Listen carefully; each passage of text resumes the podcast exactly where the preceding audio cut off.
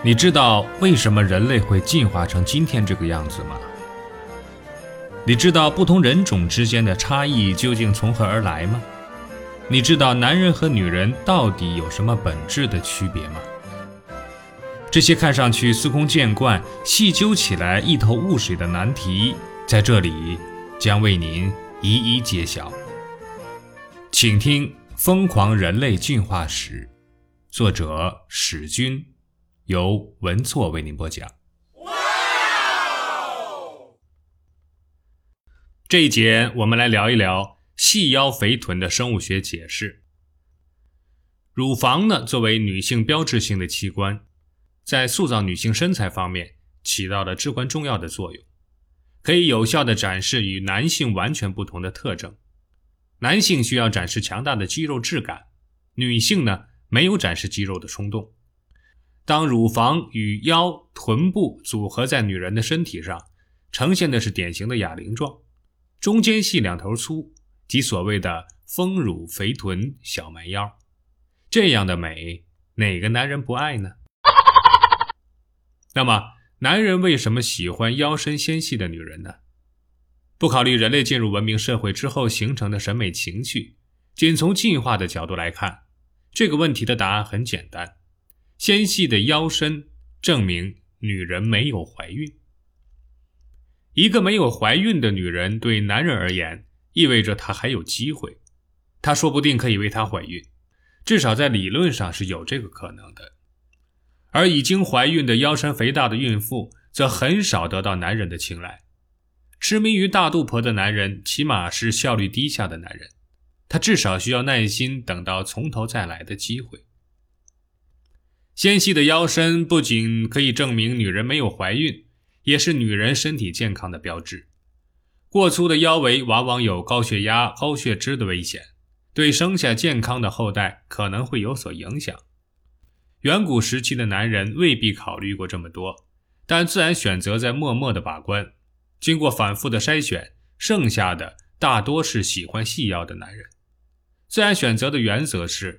不健康的孩子生下来也是负担，所以不如不生。Oh no！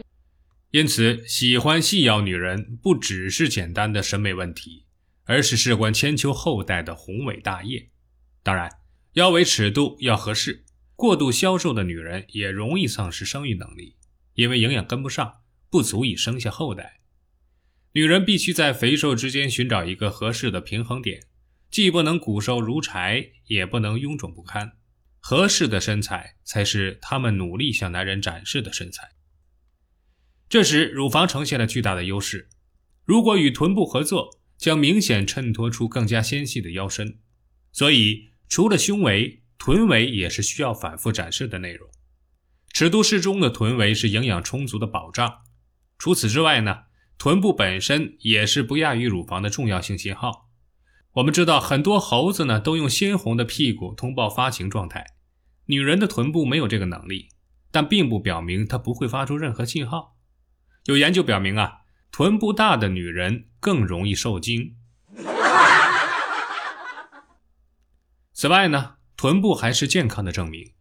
巨大的臀部拥有强大的肌肉，跑步时呢可以产生有效的前进驱动力。不过这对男人也同样重要。所以不足以成为吸引男性的关键得分点。翘起的臀部的真正意义在于呢，可以为分娩提供强大的挤压力，从而有效地将胎儿挤出产道。臀部的缺点在于它长在后面而不是前面，展示效果自然略逊一筹，严重削弱了信号发布功能。